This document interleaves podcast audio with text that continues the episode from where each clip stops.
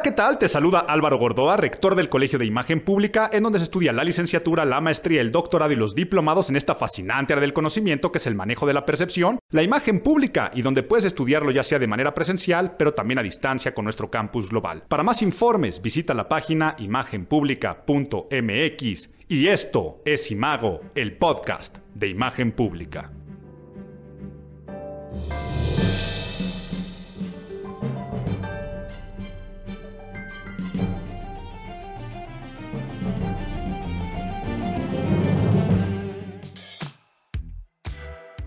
Ay, pues cómo hemos cambiado, cómo ha cambiado el mundo. Llega septiembre, septiembre del 2020. ¿Y por qué empiezo con este tono? No sé si de desesperanza, de decepción, de... No sé con qué tono estoy haciendo el podcast de este mes, porque antes de empezar a grabar este podcast de finales de septiembre del 2020, escuché el podcast de hace un año septiembre de 2019 y ¡ay, cómo hemos cambiado! ¿Qué le pasó al mundo? ¿Qué nos pasó a nosotros? ¿Qué está pasando en México? Sorprendente. Un año de mucho dinamismo, el dinamismo de la imagen es un tema muy importante, ya vamos a hablar acerca de este tema más adelante, a qué me refiero cuando digo el dinamismo de la imagen, pero en el 2020 abrimos, cerramos los ojos y llegó septiembre. No me quiero repetir, les contaba el podcast del mes pasado, que una vez que entramos a los meses que terminan en bre, o sea, los bres, septiembre, octubre, noviembre y diciembre. Yo digo y les digo ya para mí es cliché y frase común decir que me como mi primer chile en hogada y se acaba el año. Se los estaba contando yo el podcast pasado. Pero es que no sé si ustedes están sintiendo el 2020 como un año que no cuenta, ¿no? El año de la procrastinación por excelencia. ¿Qué es esto de la procrastinación? El que no dejes para mañana lo que puedes hacer pasado mañana, eso es procrastinar. Es no dejes para el próximo año lo que tendrás que haber hecho este año o lo que tendrás que haber hecho este año, ya lo pateamos y pateamos el bote. Me estoy perdiendo un poco, pero me refiero a, ay, es que estabas tú con copas de champán en el fin de año del 2019 celebrando, diciendo el 2020 será un gran año. ¿Por qué? Porque voy a estudiar mi maestría, porque voy a escribir un libro, porque me voy a poner a dieta, porque va a ser el año del yo que sé. Y empezamos el año, ¿qué onda lo que está pasando en Estados Unidos? Una tercera guerra mundial, incendios en Australia, que se muere Kobe Bryant, que un chino ya se comió un animal exótico, cerramos los ojos, ¡pum! Me estoy comiendo un chile en nogada.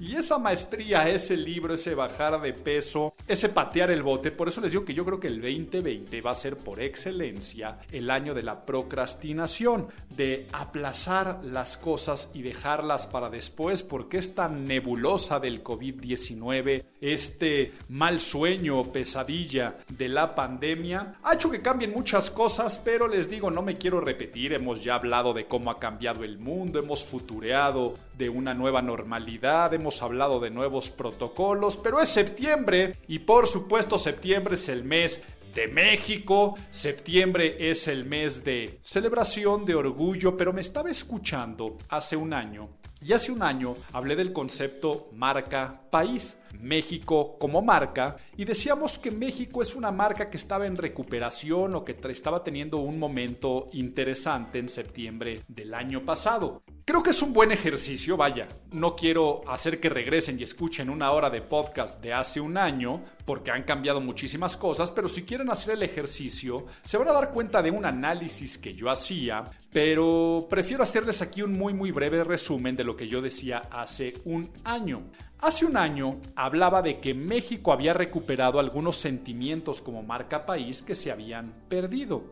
Por ejemplo, hace tres años el año pasado, mencionaba hace dos, pero hace tres años, si tú preguntabas qué sentimientos te despierta tu país, la gente decía un 43% decepción o desesperanza, 28% tristeza, 20% medio, y los atributos positivos como orgullo, felicidad, unidad, solamente estaban, por ejemplo, orgullo con un 4%, felicidad con 1.5% y unidad con 1%. Algo curioso, hace tres años, esto proviene de estudios análisis, papers académicos que hacemos a nivel doctoral en el Colegio de Imagen Pública desde hace mucho tiempo en el concepto de marca país, ¿no? Cómo percibes a México y el orgullo nacional. El de hace tres años que estoy contando, nosotros lo hacemos para iniciar septiembre, porque sabemos que si nosotros preguntamos en el mes de septiembre, pues traemos los sentimientos de la mexicanidad a flor de piel. Por lo tanto, dos meses antes del mes patrio empezamos a hacer estos estudios de cómo te sientes como país.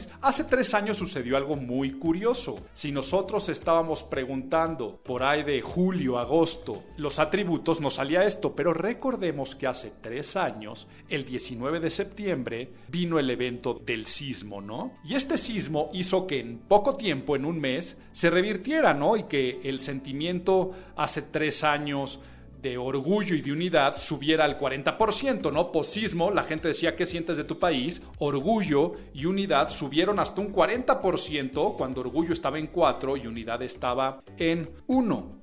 Pero ¿qué les decía yo hace un año en este podcast? Hace un año yo les decía que el grito de independencia más bonito que me había tocado ver a mí en mi vida, como mexicano, no como consultor en imagen pública, fue el de hace un año de Andrés Manuel López Obrador, su primer grito. Y luego les decía que como consultor en imagen pública, también lo celebraba mucho por algunas cosas que habían pasado. Por supuesto me tacharon de Chairo, como también me han tachado de Fifi muchas veces en mi vida y siempre digo, no me taches de Chairo, no me taches de Fifi, táchame de consultor en imagen pública porque mis análisis siempre traen academicismo detrás y son totalmente objetivos y me separo totalmente de la política. O sea, como consultor en imagen pública he manejado campañas políticas para PRI, para PAN, para el PRD, para Morena, para el Verde Ecologista, para el PT. He trabajado con presidencias y partidos políticos centroamericanos, sudamericanos. Estoy más allá que las filias y fobias políticas. Por lo tanto, el análisis que hacía hace un año era un análisis a mi parecer y por supuesto con el academicismo objetivo. Les decía que hace un año vimos por primera vez una verdadera fiesta de México, una verbena donde se celebraba con el presidente y donde no había necesidad de tener acarreados, donde hubiera granaderos, donde hubiera, por ejemplo, gritos de la gente en contra del presidente. Les contaba yo hace un año que desde el primer año de Vicente Fox yo no veía que a un presidente eh, no se le gritara alguna consigna en su contra. Y decía cosas muy buenas, ¿no? Que fue muy bonito porque había representación de los estados, porque no había este servilismo al presidente de invitados VIP. Y decía que hubo ahí algunas cositas que no me habían gustado, no habían sido tan afortunadas como si el señor presidente dice que no hay una figura de la primera dama y él no se hizo acompañar de los otros jefes de los poderes, él dice que él iba a estar solo hace un año, pues que tampoco tendría que estar la primera dama, pero en sí lo celebraba mucho. Pero regreso a los estudios. Hace un año si bien el país estaba muy, muy, sigue, pero el país estaba muy dividido entre los que votaron por Andrés Manuel López Obrador y la gente que tenía muchísimo miedo, en los estudios que hicimos hace un año, el 33% de los mexicanos tenían el sentimiento de esperanza. Si bien había un 31% que decían preocupación, le ganaba el sentimiento de esperanza. Hace un año estábamos en un pues idilio de percepción, estábamos en un buen sueño a nivel percepción, donde gran parte de la población estaba con su presidente y estaba con su país, sintiendo el orgullo que sentimos en septiembre, con un 33% de sentimiento de esperanza. Ay, pero les vuelvo a decir cómo ha cambiado el mundo, cómo hemos cambiado. Ya, cuando hagamos el análisis del mes, diré los resultados de marca país de este año. ¿Y cómo vivimos este septiembre, no? Es un septiembre donde si bien es el mes patrio, pues menos hemos sentido la fiesta de la mexicanidad, que ya en otras ocasiones he dicho que se tendría que sentir todo el año, ¿no? Que, ¿Qué pasa? Te despiertas el primero de septiembre y parece que en vez de sangre corre pozole por tus venas y, tu corazón empieza a latir como torta de tamal y empiezas a ver el mundo en verde, blanco y rojo, pero pasa el 16 de septiembre y se te olvida todo eso y regresamos a lo de siempre. Ya he hablado acerca de la ley de símbolos patros, ya he hablado de cómo se tendría que hacer un brand de signos y símbolos, pero no quiero desgastarme, ya verán la sección de noticias, está muy, muy, muy interesante por todo lo que pasó, por estos estudios, porque haremos también un análisis del grito y por supuesto haremos un análisis de el presidente, porque septiembre es el mes del presidente y cómo no hablar de Andrés Manuel López Obrador si Andrés Manuel López Obrador no deja de hablar y día con día nos da análisis. Pero bueno, dicho esto de cómo hemos cambiado, les hablé del dinamismo de la imagen. Es un tema académico, por lo tanto, vamos a ponernos nerds. Get those nerds! Nerds! Nerds! Dentro de los axiomas de la imagen pública, quiere decir dentro de las leyes inviolables del juego, lo que rige el fenómeno de la imagen pública, hay un axioma que dice que la imagen es dinámica. Imagen es percepción y al decir que la imagen es dinámica quiere decir que las percepciones no son estáticas, están en constante movimiento. Cambian las percepciones, ¿por qué? Porque cambian los estímulos que nosotros recibimos tú puedes tener a alguien muy bien evaluado a nivel percepción y reputacional, pero que tú digas a mí esta persona, este gobernante, esta artista, este restaurante, tú lo puedes tener en muy buena estima y muy buena percepción, no quiere decir que así se vaya a quedar para siempre. Por lo tanto, dentro del dinamismo de la imagen, seguramente tú has escuchado una frase popular que dice, crea fama y échate a dormir. Pues no es cierto. Crea fama y ponte a trabajar todos los días para mantenerla porque al día de hoy un mal tweet te tiene una reputación de 30 años. Hoy un mal comentario, una mala acción, romper un protocolo, lo que dicen los medios de comunicación, el manejo de la opinión pública, cambia segundo a segundo y por lo tanto cambia la estimulación, si cambia la estimulación, cambia la percepción, si cambia la percepción, cambian las opiniones, si cambia la opinión, cambia la identidad y con el tiempo cambia también la reputación. Les digo que este año es un año que ha cambiado muchísimas cosas en este dinamismo de la imagen. Lo que percibías de un comercio, lo que percibías de ir al médico, lo que percibes de la educación, ¿no? Ahora estos sistemas educativos, lo, lo que percibes de ir a trabajar a un lugar que se llama oficina pues ha cambiado lo que percibimos acerca hasta de las palabras, ¿no? Yo les decía también el año pasado, el año pasado hablamos de semiótica y dentro de la semiótica hablamos de las palabras, o sea, la semántica, la semiótica de las palabras, y que las palabras son signos y que las palabras son símbolos y que se cargan de emociones. Antes de este año, pues COVID o COVID, como le quieras decir, coronavirus, pues era una palabra que no estaba en nuestro diccionario. Este año ahora está, pero con cierta carga emocional. Yo no sé dentro de 20 años, cuando la gente diga coronavirus o COVID-19, qué sentimientos despertará, hasta de risa, no sé, se fue a encerrar el mundo y cuando era algo manejable tan fácil, sí, hablar a toro pasado siempre es interesante. Entonces cambia todo, ¿eh? Hasta en el significado de las palabras. Es más, eso se los voy a dejar para la sección adelante de abuelito, cuéntame un cuento, creo que está interesante que les cuente un poco acerca de historia de algunas palabras y vamos con algunas palabras de México. Sé que eso lo hice hace un año, pero vamos a aprender de nuevas palabras. Pero estamos en esta parte nerd del dinamismo de la imagen. Por lo tanto, tener sensibilidad y también asesoría profesional en temas de imagen pública es tan importante como tener asesoría fiscal o financiera o legal para una empresa o para el sector público también. Por lo tanto, al día de hoy, siempre tienes que andar haciendo comparativas. Yo también trabajo mucho y los consultores en imagen pública trabajamos mucho como peritos valuadores, o sea, peritos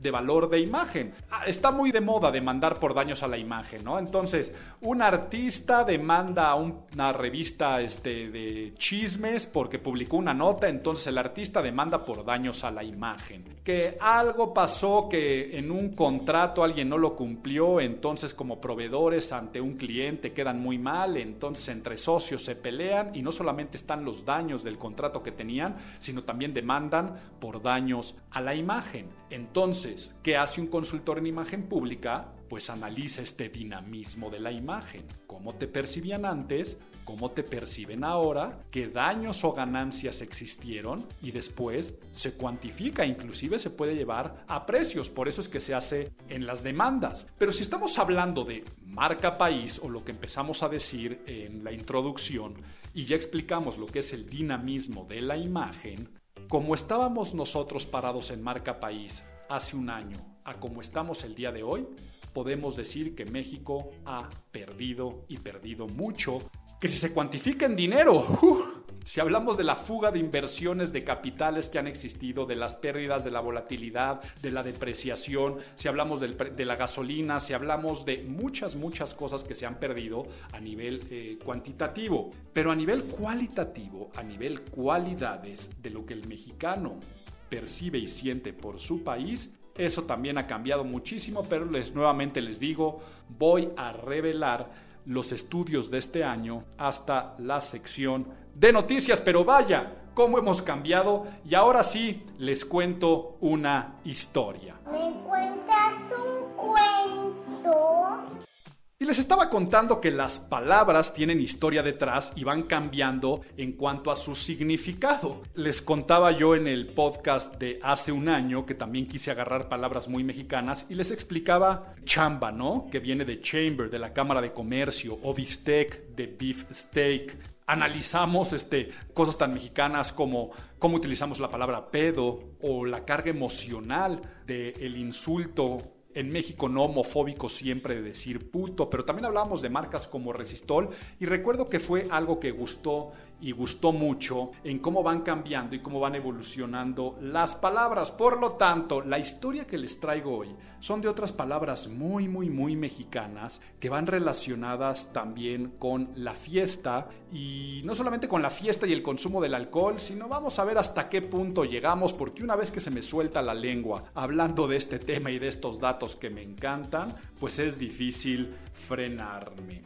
Una de ellas, por ejemplo, si tú te pusiste hasta las manitas en estas fiestas patrias o es la manera de olvidar la cuarentena, es bien interesante la historia de por qué se dice que cuando alguien se pasa de copas, se puso hasta las manitas o viene hasta las manitas cuando viene borracho. Los odres, los recipientes de piel de animal y principalmente de cerdo que se llenan para llevar cualquier tipo de líquido, pues en épocas, por ejemplo, porfirianas, estos odres, y también después en la época de la Revolución, y en las épocas donde la gente iba a las pulquerías a llenar sus odres con pulque, había odres que era toda la piel del marrano, o sea, todo el cuerpo, en el cual únicamente pues se quitaba la parte de la cabeza y este recipiente de piel de cerdo seguía para transportar el pulque desde el siglo XIX. De estos cueros de cerdo pues se llenaban y si se llenaban hasta la parte de las manos, porque les digo que vienen, busquen fotos por favor de estos odres que se van inflando y la última parte que digamos que se llenaba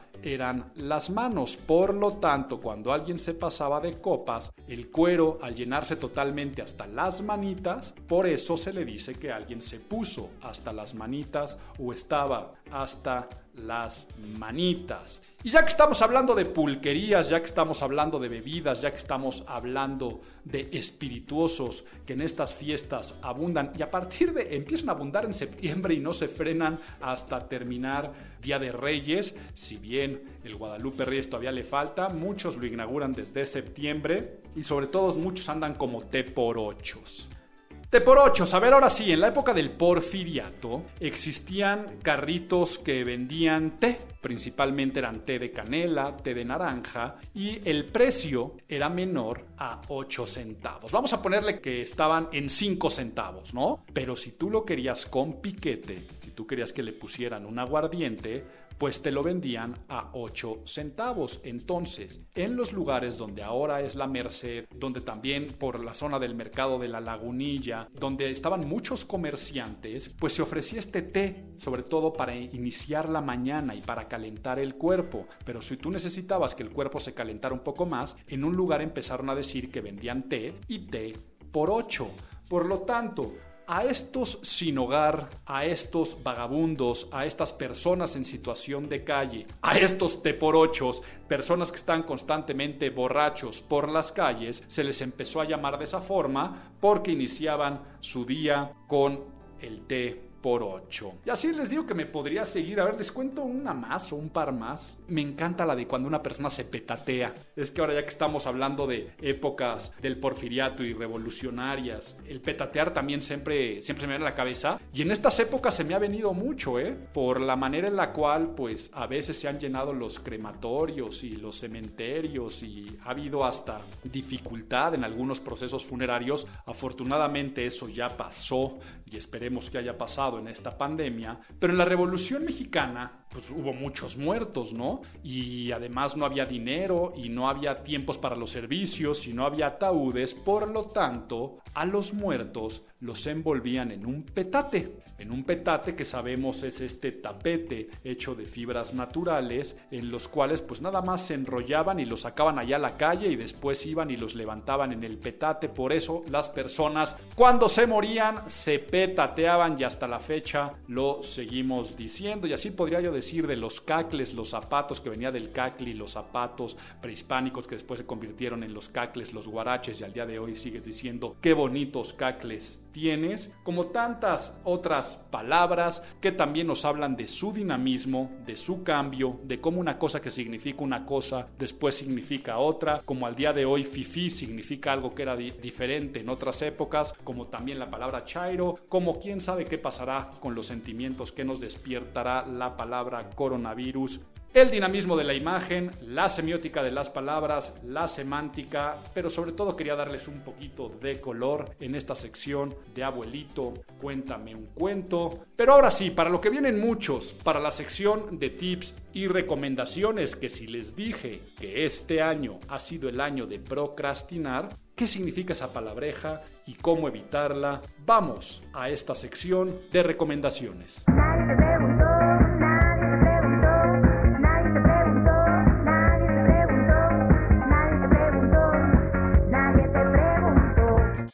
Procrastinar.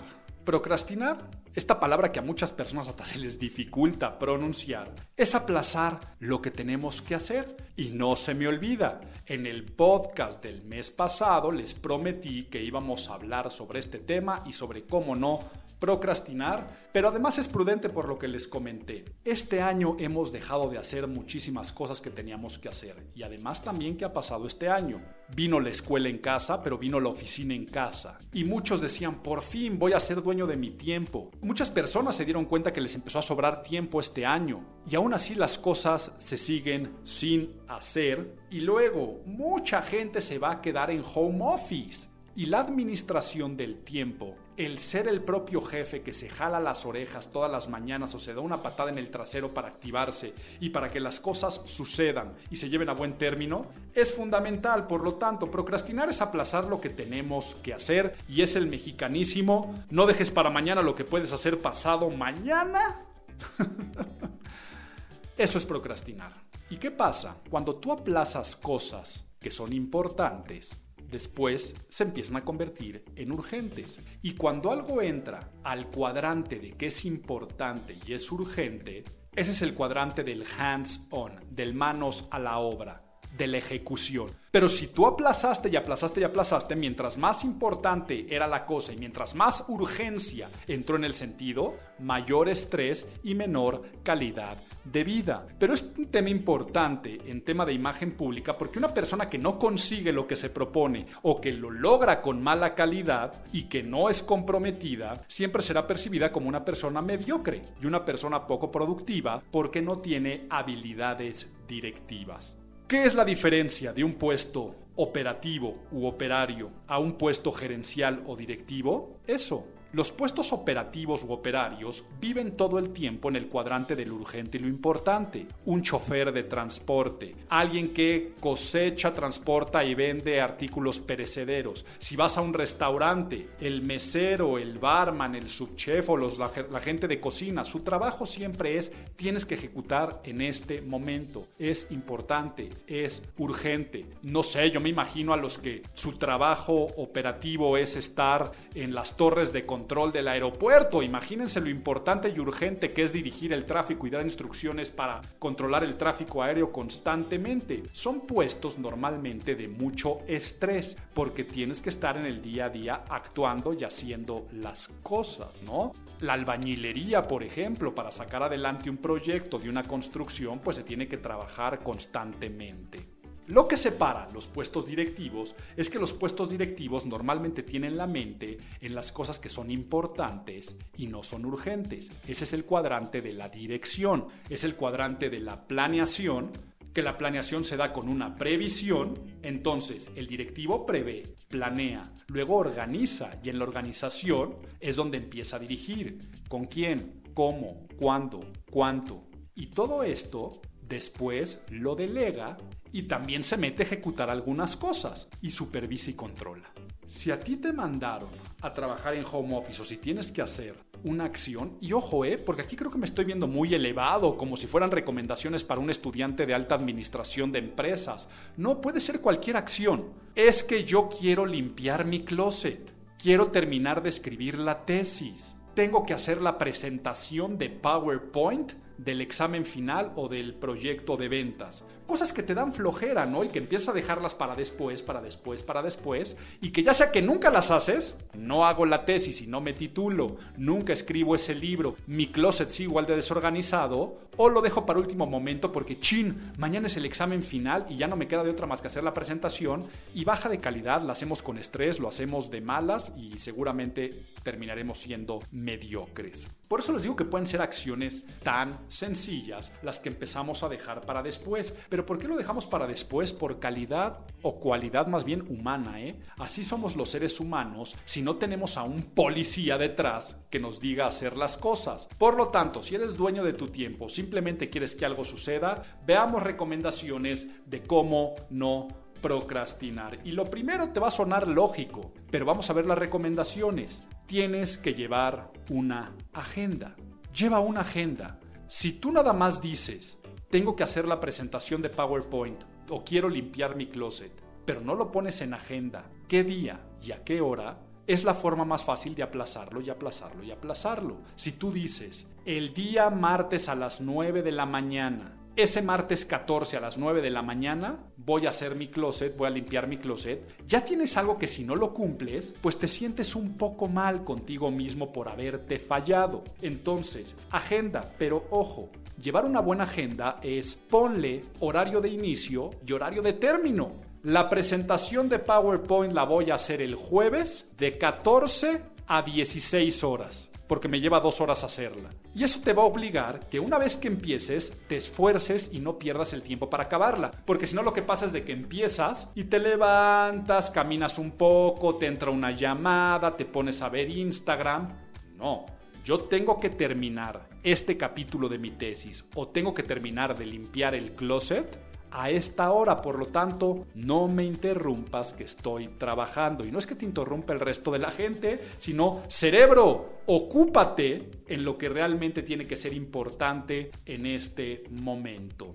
Y siguiente recomendación de llevar una buena agenda. Va a haber cosas que son one shot, un solo día. Hacer esa presentación de PowerPoint o lo de limpiar el closet pero hay proyectos que se llevan más tiempo. Hacer todo un trabajo o proyecto de marca, como podría ser lo de escribir un libro o escribir una tesis. Entonces, ¿qué es lo que normalmente sucede? Un profesor en la escuela dice, el primer día de clase sea al iniciar el semestre. El examen final se trata de esto. Y tú nada más agendas el día del examen final y lo que tienes que hacer. Cuando lo correcto es poner algo que se llama milestones. La palabra en inglés piedra que mide las millas, son como estas señales que te van midiendo los kilómetros en una carretera. Tú sabes cuáles son los avances, entonces lo que tienes que poner son deadlines, quiere decir fechas límites, pero no solamente del proyecto final, sino de cada avance y cada proyecto. ¿Quieres escribir un libro o una tesis? Tienes que tener procesos de investigación, de hacer un esqueleto, de hacer un índice, de desarrollar un capítulo en particular. Entonces, si te dejaron ese examen final, tú tienes que decir,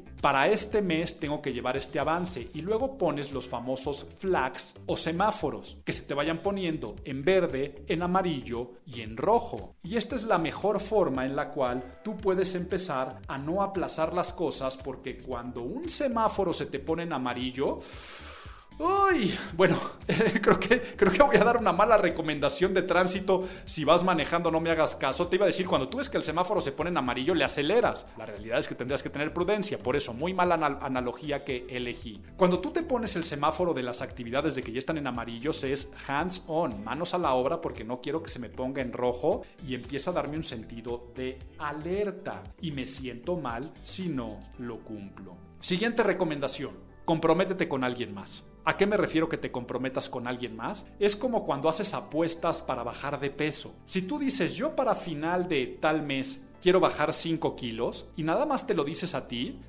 ay, pues no tengo nada que perder, ¿no? Y quedo mal conmigo mismo. Pero si lo apostaste con alguien y esa apuesta lleva un castigo, le echas más ganitas, pero aunque no lleves castigo, sabes que tu autoridad moral también está en percepción de alguien más no pudiste cumplir. Por lo tanto, comprométete con gente del trabajo, comprométete con compañeros de la escuela, comprométete con tu pareja, públicalo en una red social.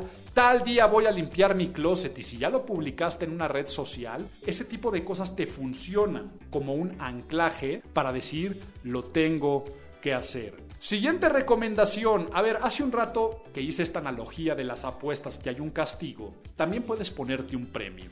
Quiere decir la estrategia del postre, vamos a llamarle de esta forma. La estrategia del postre. El postre es algo delicioso, es un premio que te das por haberte comido, yo que sé, las verduras, ¿no? El niño, si no te comes las verduras, no te comes el postre. Quiere decir que el postre es una recompensa final. Cuando te comes el postre, al terminar. Por lo tanto, recompénsate al terminar actividades. ¿Pero qué crees? Que los seres humanos solemos recompensarnos antes de empezar, por flojera y por desidia. ¿Qué dices? Si tú dices, el martes voy a hacer la presentación de PowerPoint, el martes tiene 24 horas. Entonces, ¿en qué momento lo vas a hacer? Lo que decíamos, pon horario de inicio y de término. Pero también lo que hacen las personas es decir cosas como, ay, pues me veo un capítulo más de mi serie de Netflix y después hago la presentación. Me echo una siestita y después hago la presentación. Me voy a comer con mis amigos y después hago la presentación. Ah, ah, es todo lo contrario.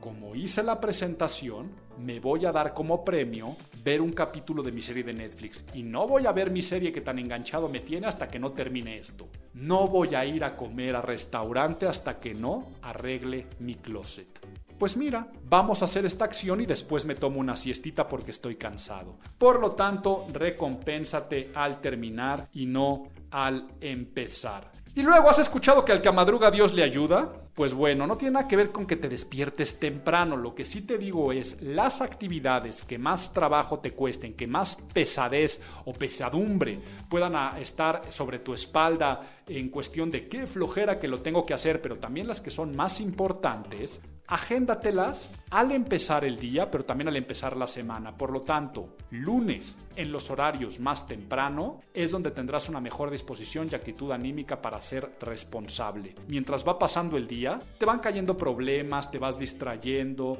van generando tensiones, te vas cansando, pero también mientras va pasando la semana, tu cerebro, como lo que nos está pasando el día de hoy al estar ya en septiembre, nuestro cerebro ya está en Navidad y fin de año y en qué voy a hacer en el 2021, mientras va pasando la semana, por ahí del miércoles dices, ay, ya quiero que sea viernes, yo creo que esta actividad mejor la dejo para la próxima semana y tendemos a aplazar, tendemos a procrastinar. Por lo tanto, sigue estas recomendaciones, no dejes para mañana lo que tendrás que estar haciendo en este momento. Y ahora sí te digo también aquí, porque nada más te hablé del cuadrante, de lo que es importante y urgente y de lo que es importante y urgente. Pero hay cosas en esta vida que no son ni urgentes ni importantes. Ese es el cuadrante del ocio. Evítalo. Evítalo.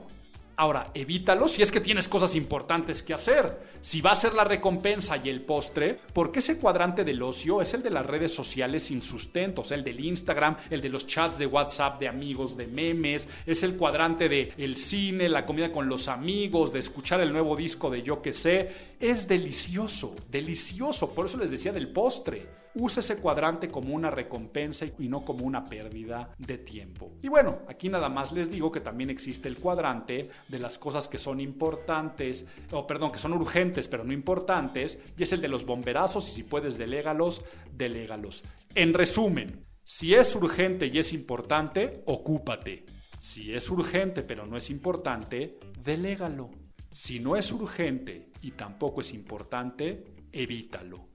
Si es importante pero no es urgente, disfrútalo. ¿Por qué? Porque ahí está el cuadrante de la productividad.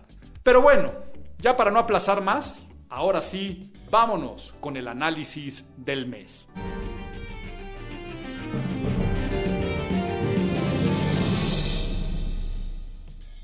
Y bueno, septiembre es el mes patrio, pero por excelencia septiembre también es el mes del presidente. ¿Por qué septiembre es el mes del presidente? Porque septiembre inicia, primer día de septiembre, inicia con el famoso informe de gobierno, pero también Después es el Día de los Niños Héroes, por supuesto lleva, llega a su clímax o cúspide con el grito, donde el presidente puede darse este baño de pueblo y escuchar vítores y celebrar al mexicano que está con un ánimo diferente y que hay mucho orgullo y que hay positivismo y que hay distracción, pero también en tiempos más recientes, también es el mes de la conmemoración del sismo, por lo tanto también es una época de reflexión, de unión, de protección. Es un mes muy importante para el presidente. Y sí, tengo que analizar, se los dije, les dije claramente que cómo no hablar de Andrés Manuel López Obrador si él se la pasa hablando y dándonos muchísimas noticias que analizar, pero ¿qué pasó? Sobre todo hubo algunas declaraciones y algunas cosas que pasó este septiembre y no sé por cuál empezar. A ver, no sé si cuando el periódico Reforma publica de las masacres y que las masacres van en aumento y el presidente en su mañanera proyecta la primera plana del Reforma y dicen, miren las masacres. y se empieza a reír. No sé si hablar acerca del discurso improvisado en video ante la ONU en el que dice que orgullosamente Benito Mussolini se llama así en honor a Benito Juárez. O sea, en una congregación, organización que se hace post Segunda Guerra Mundial para que el mundo pueda estar unido como nación. Vamos a citar que qué orgullo que el líder y originador del fascismo y de la palabra por el facho italiano, lo vamos a poner como qué orgullo que ve. Se llame así por Benito Juárez, desatino muy fuerte y descalabro muy fuerte. O no sé si empezar por el centro y el ojo del huracán donde está su dependencia, no la de, ¿cómo se llama? La de regresar al pueblo lo robado, que esa la celebré muchísimo, ¿eh? La celebré muchísimo cuando, a, a nivel semiótica, ¿no? Cuando dice que va a hacer el instituto para devolverle al pueblo lo robado, el, el INDEP, y que además de esto lo va a poner donde eran los pinos, ¿no? Ahí está esta dependencia. Yo celebré mucho eso en su momento, pero esta dependencia para regresarle al pueblo lo robado es que todo lo que habían confiscado al narco, a otros delincuentes, eh, se iba a subastar y de esta subasta se iban a repartirle al pueblo lo que se le había robado alguna vez. Una de los grandes timbres de orgullo en contra de la corrupción y de ayudar al pueblo, pues al día de hoy está en el ojo del huracán por la renuncia de Jaime Cárdenas, una persona que siempre fue muy fiel, muy leal a Andrés Manuel López Obrador, pero que esta persona renuncia diciendo que es un cofre de pólvora, pero también de robos, ¿no? Y el presidente en vez de agradecer a que pues quien yo presumo tuvo que haber sido su amigo, lo ataca, ¿no? Este personaje en su carta de renuncia aporta detalles sobre todas las irregularidades administrativas, los actos de corrupción de esa institución, en el cual hasta cosas como estas joyas decomisadas, con zafiros y con brillantes, tenían tanto peso. Llegaba un perito y después en el segundo peritaje ya le faltaban piedras porque la gente se robaba ese tipo de, de cuestiones. Entonces a ese gran símbolo de la presidencia se le pega y es un golpe muy duro en temas de imagen. Pero el presidente en vez de agradecer, lo, ningunea, ¿no? Y sugiere el presidente que se renunció por flojera, por falta de compromiso, por falta de vigor, de valor, cuando realmente fue una frustración de la burocracia y sobre todo de las corruptelas que se estaban viviendo. Le, estaba diciendo, no sé empezar por uno por el otro, pero ya hablé acerca de, esta noticia. O hablar acerca de la, de la consulta, ¿no? La consulta para, para los expresidentes para enjuiciarlos. Es una maravilla. ¿Por qué es una maravilla? A ver, vean por favor cómo está redactada la pregunta. La pregunta es, ¿está de acuerdo o no con que las autoridades competentes, con apego a las leyes y procedimientos aplicables, ya, se darán cuenta por qué me río. ¿Estás de acuerdo con que las autoridades con apego a las leyes y procedimientos investiguen y en su caso sancionen la presunta comisión de delitos por parte de los expresidentes Carlos Salinas, Ernesto Cedillo, Vicente Fox, Felipe Calderón y Enrique Peña Nieto antes y durante de sus respectivas gestiones? A ver, de entrada, Aristóteles decía piensa como sabio y habla como el vulgo. Si le vas a preguntar al pueblo, dile. Si cometió algún delito y algún crimen, ¿estás eh, que metan a los presidentes a la cárcel de acuerdo, sí o no? Así es como se tendría que preguntar, pero bueno, semántica finalmente, no me voy a poner aquí a analizar de que la pregunta es confusa. De lo que sí voy a analizar es que carece de cualquier sentido jurídico y sentido común. Es absurdo preguntar si se debe aplicar la ley. O sea, preguntarle a una persona, ¿estás de acuerdo que las autoridades competentes, con apego a la ley, si alguien cometió un delito y si presuntamente lo comete, se le sancione? Por eso, por eso me río, ¿no? Porque cualquier persona, sea expresidente o no, si alguien cometió un delito, la obligación de esas autoridades, cuando son competentes, es presentar la acusación correspondiente ante los tribunales, ¿no? Entonces, y si no han cometido ningún delito, pues no se tiene que presentar ante tribunales ningún tipo de denuncia. Entonces, es, es, interesantísimo, pero como golpe de imagen pública, pues ha desviado también la atención de la opinión pública en donde tendría que estar. Entonces, ¿qué dije? Que iba a hablar, bueno, creo que ya hablé, ¿no? No hace falta que diga lo de la risa de las masacres, cómo queda. No creo que haga necesario yo editorializar en torno al comentario de Mussolini o de la renuncia y sobre todo cómo hace quedar mal a esa persona que trabajó con él en la dependencia para arreglar al pueblo lo robado o el juicio de los expresidentes. Vamos a centrarnos en el grito y también vamos a centrarnos en lo de México marca país al día de hoy. Y así como me tacharon de Chairo hace un año, tal vez este año me van a tachar de Fifi. Por lo tanto, cualquier persona con sus filias, con sus fobias, como lo estén escuchando, si esto cae en el audio en orejas de alguien del gobierno federal, del propio señor presidente. Que sepan que siempre los análisis son con total objetividad. O sea, si yo quisiera estar haciendo análisis reactivos de política, pues contrataríamos a bots y trataríamos de poner la opinión pública de un favor a otro. No es mi responsabilidad hacer una especie de editorial o liderazgo de opinión a favor o en contra de alguien. Hace un año lo celebré muchísimo, le aplaudí y dije, señor presidente, me sorprendió. Inclusive hace un año dije, me cayó la boca porque yo el año pasado pensé que iba a gritar, viva la cuarta transformación. Yo suponía que eso iba a algo pasar, iba a generar alguna polémica y no lo hizo. Y el año pasado dije que fue de los gritos más bonitos que yo había visto.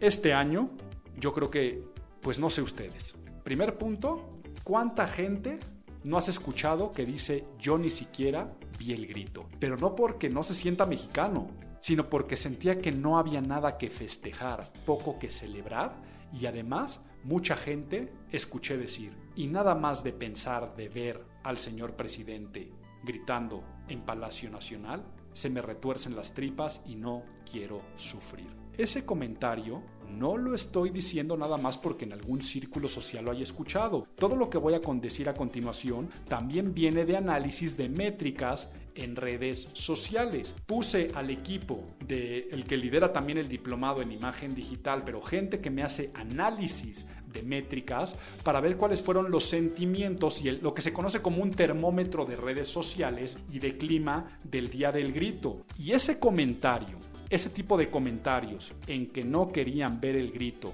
por una cuestión de decepción y que no había nada que festejar, pues fue un comentario que empezó a tener una calentura de hasta un 33% antes de empezar el grito. Interesante, no sé si ustedes lo consideran o no lo consideran de esa forma. Pero después, ¿qué es lo que se vivió?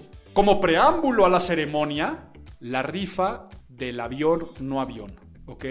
Y esa rifa del avión o avión, con unas cifras que no cuadran, por ningún lugar donde las veas, cuadran, pero sobre todo lleno de noticias y plagado de notas en las cuales pues ese dinero provenía de personas que prácticamente les obligaron a comprar cachitos en ciertas dependencias porque no fue una acción realmente popular, no es de que la gente haya salido a comprar su cachito de la lotería para ganarse un avión, no avión. Entonces, fue un gasto innecesario porque además es gasto para poder seguir manteniendo algo, para regresar algo, pero ese dinero que yo estoy gastando es un dinero que después recupero para darle a las personas del sector salud. Una cosa rarísima, pero bueno, quiero que sepan que en comentarios de redes sociales el termómetro 65% negativo y fue lo más tuiteado, de lo que más se habló el día del grito en relación a la ceremonia, porque obvio el hashtag número uno y las palabras que más se replican son Viva México, ¿no? Por naturaleza propia del día. Pero en torno a lo de la ceremonia, lo más comentado fue lo de la rifa.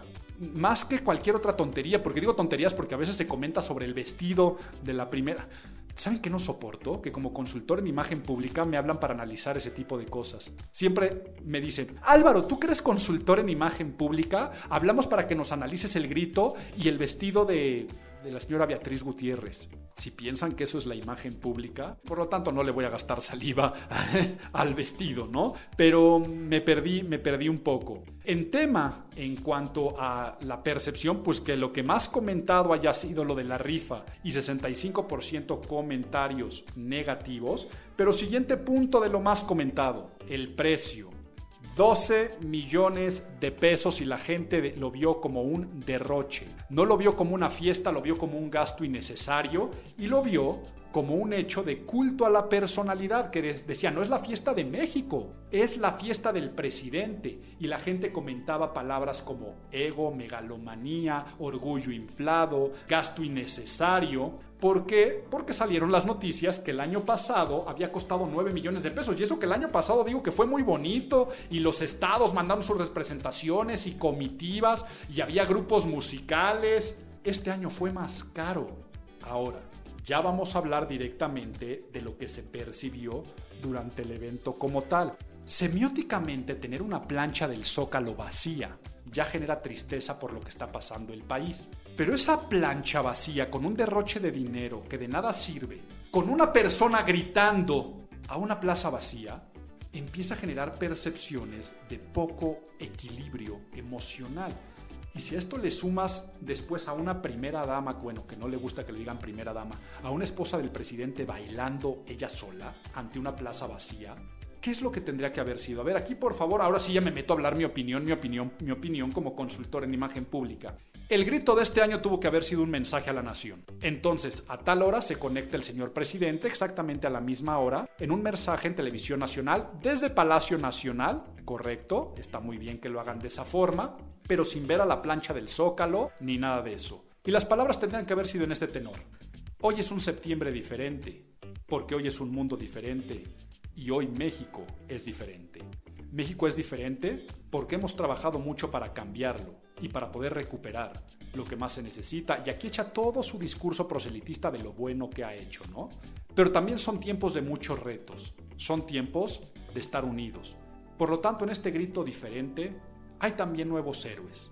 Y son todos los héroes que están sacando al país adelante en estos tiempos y ahí tuvo que haber agradecido al personal de salud. Yo pensé que en, sus vivas iba a echar un viva el personal de salud o algo similar al respecto y no fue así. Pero dentro de este mismo discurso tendría que haber dicho, por lo tanto, hoy tenemos que celebrar lo que es, nos hace mexicanos. Y tuvo que hablar de unión, tuvo que hablar de lealtad, tuvo que hablar acerca de compromiso y un mensaje esperanzador de que las cosas van a estar bien. Por lo tanto, estimados ciudadanos, viva México, viva México, Viva México.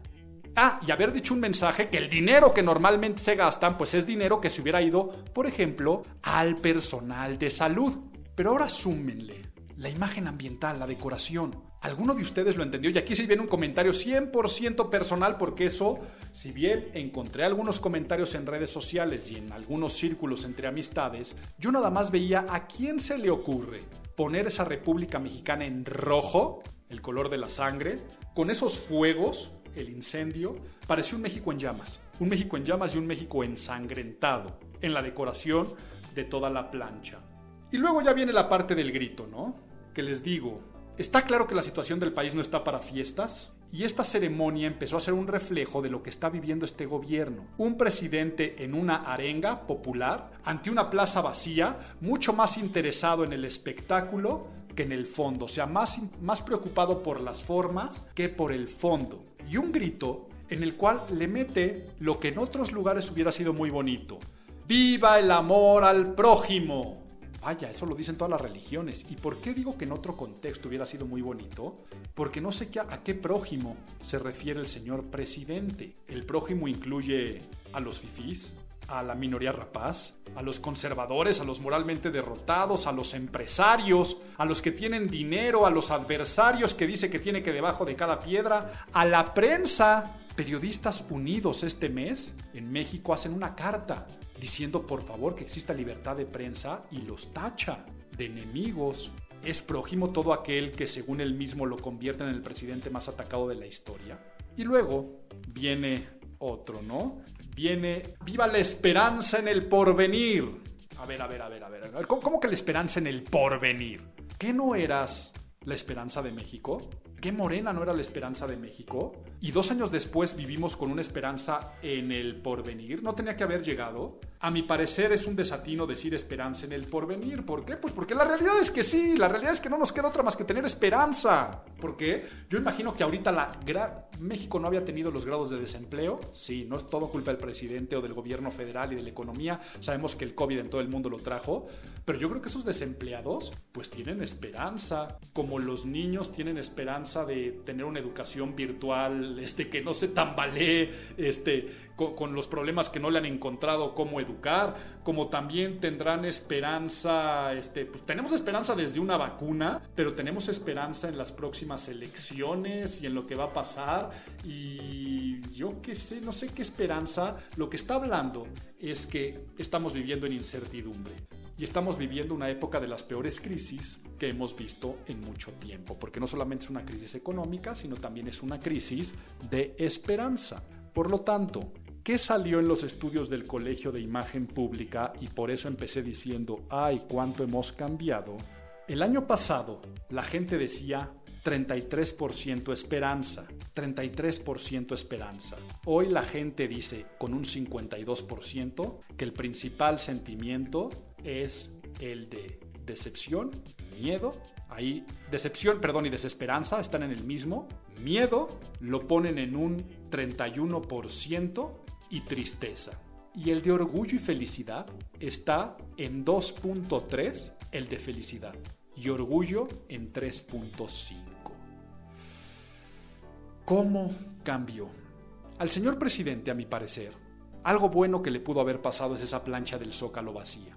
Porque así como yo dije que el año pasado fue la primera vez que no escuchaba que a un presidente no le rechiflaran o le echaran una consigna en contra, aseguro que si este año el grito se hubiera celebrado en las condiciones tradicionales, hubiéramos escuchado consignas de renuncia. Vaya, los de Frena, el grupo este de ultraderecha, con el cual tampoco estoy muy de acuerdo, por la forma como están haciendo las cosas, se quejan y hacen lo mismo, pero no es motivo de este análisis. Mientras estoy grabando este podcast, ellos están en un plantón en el Zócalo, ¿no? Pidiendo la renuncia del presidente. Seguramente ese colectivo hubiera estado gritando consignas, pero igual tantos ya, pues los famosos frentes opositores que están generando eh, ruidos, las personas que están despertando, y entonces ya se hubiera tenido que recurrir a acarreados, a represiones, a personal que filtre. Entonces yo creo que lo mejor que le pudo pasar al presidente es esa plancha del zócalo vacía.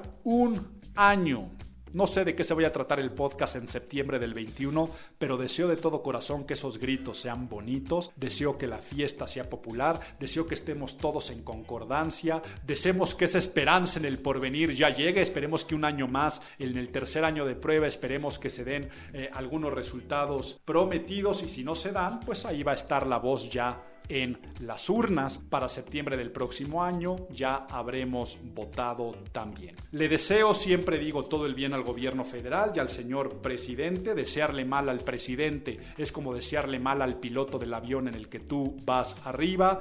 El análisis del mes se basa en cuestiones de objetividad y en temas de imagen pública. Si no estás de acuerdo con el mismo, te invito a que no sintonices este podcast. Y bueno, de eso se trató este mes, pero qué bueno que nos dan pilón.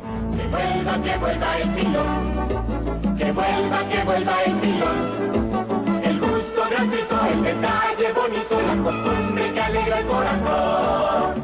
Como toca la barrica de su cielo de Y bueno, siendo septiembre, mi recomendación y el pilón tiene que ver con algo muy mexicano y tiene que ver con la bebida espirituosa, yo creo, pues que más nos relaciona con las raíces de México. Y no no es el tequila, si bien el tequila yo creo que es la más común o más conocida, como mexicanos cuando dices mezcal, sientes correr por tus venas cultura, tradición, raíces, te remites más a épocas prehispánicas, aunque no sé si se bebiera, yo creo que no lo bebieran, pero me refiero a lo que nos remite porque el cerebro al decir mezcal se va a Oaxaca y por lo tanto se va al indigenismo y se va a muchas cosas relacionadas a nuestro folclore. Y ustedes saben que yo soy de vino, yo soy de vino.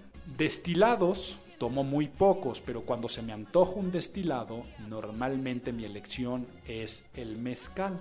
Y probé un mezcal delicioso. Probé un mezcal que no sé cómo describir la experiencia al tragarlo, porque a mí no me gusta mucho la agresividad de los destilados, pero es totalmente untuoso, es muy sutil, pero también con notas muy, muy, muy, muy, muy agradables. Y esto tal vez alguien puede decir atenta contra los sabores. Congelado lo probé muy, muy, muy, muy, muy, muy frío de estar en el refrigerador. Y es una marca de mezcal que me enamoró que se llama Espíritu Lauro.